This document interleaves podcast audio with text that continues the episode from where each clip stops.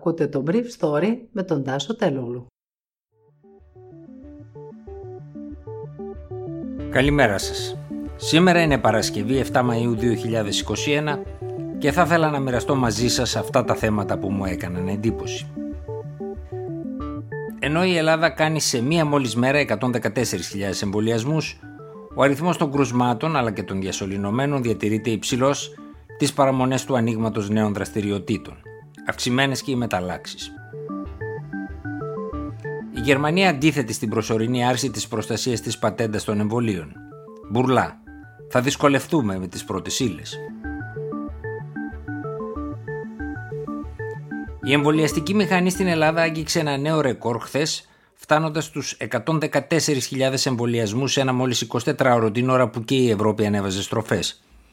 Είναι χαρακτηριστικό ότι η Γερμανία έφτασε να έχει εμβολιάσει πάνω από το 30% του πληθυσμού της με τη μία δόση, ενώ έχει αρχίσει με πολύ μεγάλα προβλήματα. Σε όλες τις χώρες και τη δική μας, οι αρμόδιοι της εμβολιαστικής καμπάνιας αναζητούν τρόπους να επιστρατεύσουν περισσότερα χέρια στους εμβολιασμούς, καθώς ο υψηλός αυτός ρυθμός πρέπει να διατηρηθεί το επόμενο δίμηνο αμύωτος, με ένα μεγάλο κομμάτι του πληθυσμού να μετακινείται λόγω καλοκαιριού.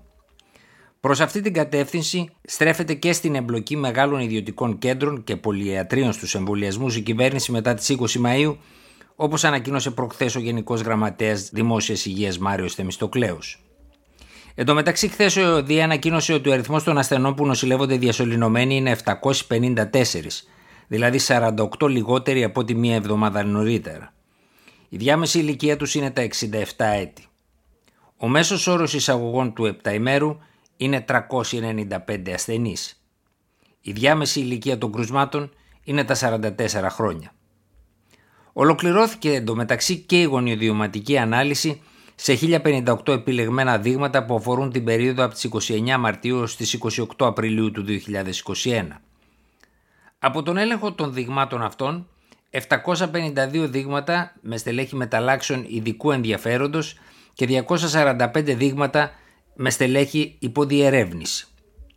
Από τα 752 δείγματα με στελέχη μεταλλάξεων ειδικού ενδιαφέροντος, 749 αφορούσαν τη Βρετανική μετάλλαξη και 3 την Νοτιοαφρικάνικη. Αντίθετα από τη δεύτερη κατηγορία, δηλαδή των Variants Under Investigation, των μεταλλάξεων που είναι ακόμα σε εξέταση, τα 243 δείγματα αφορούσαν το στέλεχος V11318 ένας στέλεχος που βρίσκεται ιδιαίτερα πυκνά στις περιοχές του κέντρου της Αθήνας και μάλιστα μεταξύ μεταναστών από την Αφρική.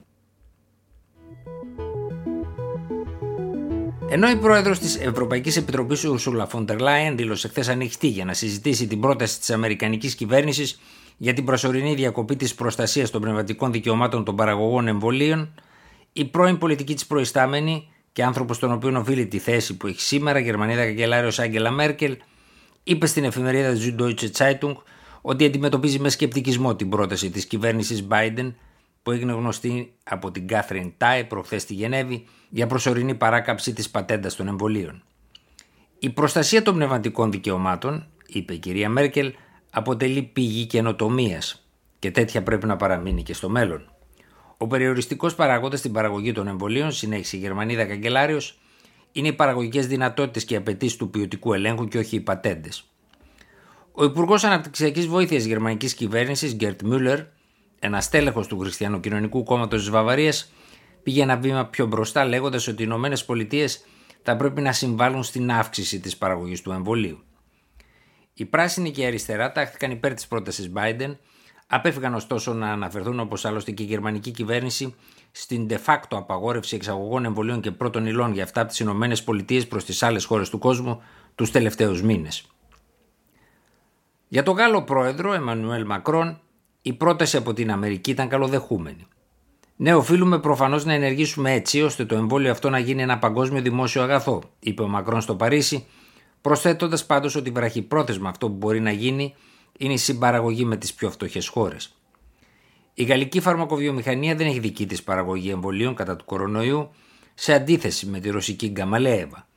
Χθες ο Ρώσος πρόεδρος Βλαντίμιρ Πούτιν υποστήριξε επίσης την πρόταση της Αμερικανικής κυβέρνησης. Από την πλευρά του, ο Διεθνής Σύνδεσμος των Οργανώσεων της Φαρμακοβιομηχανίας καταδίκασε την απόφαση της κυβέρνησης Biden. ενώ ο Αλμπέρ Μπουρλά, διευθύνω σύμβουλος της Pfizer, μιας από τις τέσσερις εταιρείες των οποίων τα εμβόλια έχουν αγκριθεί και αποφέρουν ήδη κέρδη δισεκατομμυρίων, προειδοποίησε ότι η υλοποίηση της αμερικανικής πρότασης ίσως δυσκολέψει αντί να διευκολύνει την αυξημένη παραγωγή του εμβολίου. Θα πρέπει να επιμείνω στο θέμα της συμφόρησης των πρώτων υλών, είπε ο Μπουρλά. Σήμερα το κάθε γραμμάριο πρώτης ύλης που παρασκευάζεται σε όλο τον κόσμο φτάνει κατευθείαν στα εργοστάσια μας και δεν μένει ούτε για μία μέρα στις αποθήκες μέχρι να μετατραπεί σε εμβόλιο. Και κάθε δόση, αφού ελεγχθεί η ποιότητα, δεν αποθηκεύεται ούτε για μία μέρα προτού παραδοθεί. Αυτό σημαίνει ότι αν και άλλα μέρη αρχίσουν να παραγγέλουν πρώτες ύλες, υπάρχει ο κίνδυνος να παραμείνουν αποθηκευμένες μέχρι να βρεθεί ένας τρόπος να τις μετατρέψουν σε δόσεις εμβολίων. Αν συνέβαινε κάτι τέτοιο, θα ήταν ένα σοβαρό πισωγύρισμα, κατέληξε ο Μπουρλά. Ήταν το Brief Story για σήμερα Παρασκευή 7 Μαΐου 2021.